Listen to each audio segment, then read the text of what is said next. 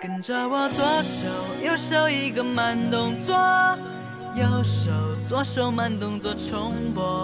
哦，这首歌给你快乐，你有没有爱上我？跟着我鼻子眼睛动一动耳朵。亲爱的朋友们，大家好，这里是你知道的真多，我是绵尾巴，欢迎收听本期节目。我们的节目是每周一到周五的晚上七点准时更新。现在大家除了可以在各大平台收听节目之外，还可以在微信公众号里面直接收听哦。我们节目的背景音乐还有一些有意思的推送，也都会放在公众号里，也欢迎大家到公众号里跟绵尾巴互动和交流。因为我们节目的播放平台很多，所以很多朋友在各平台的评论和意见，绵尾巴真的是没有时间一一回复了。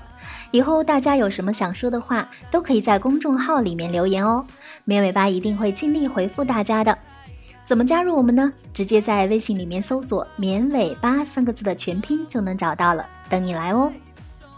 明天呢就是六一国际儿童节了，首先要祝所有的大朋友小朋友们儿童节快乐。说到国际儿童节，听起来像是一个全世界各国儿童一起欢庆的节日，但其实很多国家的儿童节并不是在六月一号，这是怎么回事呢？其实早在一九二五年，在瑞士的日内瓦举行了一个儿童幸福国际大会的跨国会议，出席的有五十四个国家。会议的讨论主题有关于儿童教养的问题。会后，很多国家认为应该加强鼓励全球的关注，于是以共同的名义发出呼吁，通过了《日内瓦保障儿童宣言》，宣扬爱护孩子，主旨是为了推行儿童福利以及保障儿童权益，重视儿童应该享有的精神享受和该避免的危险工作，贫苦者更应获得救济。为了表示重视以及每年做出提醒。会议各国提出把年中的某一天定为儿童节，然而各国却没有指定好一个日期。于是呢，每个国家就订立起自己家的儿童节，造成了家家有异的局面。当时香港属于英国管制，但是因为儿童节并不是官方法定假期节日，不必严格的跟随英国，所以尽管英国的儿童节是七月十四号。但是香港呢，却跟随了当年的中华民国，把儿童节定为四月四号。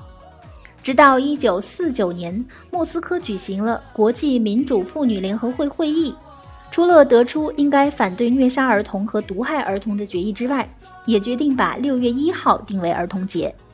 中国新政府也跟随苏联，把儿童节定在了六月一号，但台湾至今仍然保留着四月四号作为儿童节。为了表示区分，六月一号被称为国际儿童节。然而，很多国家仍然以他们早已经订立的日期作为儿童节。那么，接下来我们就来说说其他国家那些不在六月一号的儿童节。首先来说日本，日本是世界上庆祝儿童节次数最多的国家，他们一年要庆祝三次儿童节，而且庆祝的方式也十分有意思，充满了浓浓的日本风情。三月三号是日本的女孩节，这个节日是专门为小女孩设立的。每到这一天，家中有女儿的父母会在家里设置一个陈列台，台上放上穿着日本和服的漂亮女娃娃玩偶，作为给自己女儿的节日礼物。五月五号是日本的男孩节，节日当天，有儿子的家庭门前都会悬挂鲤鱼旗，表示鲤鱼跳龙门的意思。鲤鱼旗会用布匹或者绸缎裁成空心鲤鱼，分为黑、红和青蓝三种颜色。黑色代表父亲，红色代表母亲，青蓝色代表男孩自己。家里有几个男孩，门口就会悬挂几面青蓝旗。青蓝旗子越多，表示这家的哥们儿就越多。在日本人的心目中，鲤鱼象征着力量和勇气。十一月十五号是日本的七五三儿童节，在日本的习俗里，三岁、五岁和七岁是小朋友特别幸运的三个年纪，所以每年的这一天会专门为这三个年纪的孩子热闹的庆祝一番。这一天，小朋友会穿上最好的传统和服，还会背上一个画了松树、乌龟或者是鹤等等图案的小纸袋，纸袋里面装满了父母买的糖果和玩具。穿戴整齐之后，父母会带上小朋友上神社，祈求并感谢神明给小朋友带来了健康和快乐。我们再来说说韩国，韩国的儿童节始于一九二三年，是从男孩节演变过来的，也是韩国的公众假日。每年的五月五号这一天，孩子们可以尽情的享受欢乐，父母要给孩子准备他们最想要的礼物。很多孩子也会在这一天穿上韩服，体验传统的韩国文化。哥伦比亚的儿童节是在每年的七月四号，在这个节日里，全国的学校都要举行各种生动活泼的庆祝活动，儿童们还常常戴上各式各样的假面具，扮成小丑的样子在街头玩耍。巴西的儿童节是在八月十五号，这一天正好也是巴西的全国防疫日。所以，每到这个日子，各地的医生们都要为孩子们看病，还要给五岁以下的儿童注射预防小儿麻痹症的疫苗，表明政府十分关心儿童的健康。另外，巴西的圣母显灵日十月十二号也往往会作为儿童节有一些庆祝活动。瑞典的儿童节跟日本有点像，也是把儿童节分得比较细。每年的八月七号是男孩节，又称为龙虾节。意思是鼓励全国的小男孩学习龙虾的勇敢精神。这一天，孩子们要打扮成龙虾的样子，表演一些非常活泼可爱的节目。十二月十三号则是瑞典的女孩节，又叫露西亚女神节。露西亚是瑞典传说中专门保护女孩的女神。每到这个节日，女孩子都要打扮成女神的模样，为其他的孩子做好事。西班牙的儿童节是在一月五号。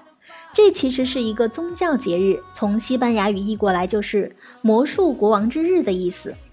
传说很久以前，从东方来了三个国王：黑脸国王、黄脸国王和白脸国王。这三个国王给人们带来了幸福和欢乐。他们还是专门给小孩子送礼物的钦差大臣。送礼物的时间就定在每年的一月五号，于是这个节日就和儿童挂上了钩。为了庆祝这个节日。在一月五号的傍晚和六号的早晨，西班牙各地都会有花车游行。花车上，三个国王会不断的撒出各式糖果来送给儿童。当游行队伍到达市政府或者区政府的大门口的时候，凡是能坐在国王腿上的儿童都能够得到一件精美的礼品。得到礼品的孩子也必须向国王保证一定会好好学习。我们再来说说德国，在冷战期间。东西德在儿童节上的做法非常不同。首先，日期就不一样，东德是定在六月一号，西德是定在九月二十号。儿童节的名字也不一样，东德叫国际儿童节，西德叫世界儿童节。另外，节日的传统也有很大的区别。在东德，儿童节开始于一九五零年，之后每年的这一天都是孩子们一年中最开心的日子。往往会收到家长的祝福和礼物，在学校里也会举行特别的庆祝活动，比如说郊游等等。在联邦德国，儿童节并没有什么特别的意义，许多人甚至都不知道这个节日的存在。随着1990年德国统一，西德地区的儿童节日期和名称成为全德国官方的统一标准。然而，在东德的许多地区，人们仍然无法改变旧有的习惯和称呼，因此，在每年的六月一号，许多家长仍然会和孩子一起庆祝儿童节的到来。新加坡的儿童节就非常有爱了。新加坡节假日法规的第一条规定就是，十月一号儿童节当天，不仅给小朋友放假，还要给所有的大人放假。原因就在于，如果只给小孩子放假的话，大人都出去上班了，没人陪小朋友玩，可怜的小朋友在儿童节当天只能在家看电视。另外，新加坡是一个福利特别高的国家，但是它的人口很少，这条有关儿童节的法规也有利于促进那些喜欢度假的年轻夫妇通过多生小孩来获得更多的假期。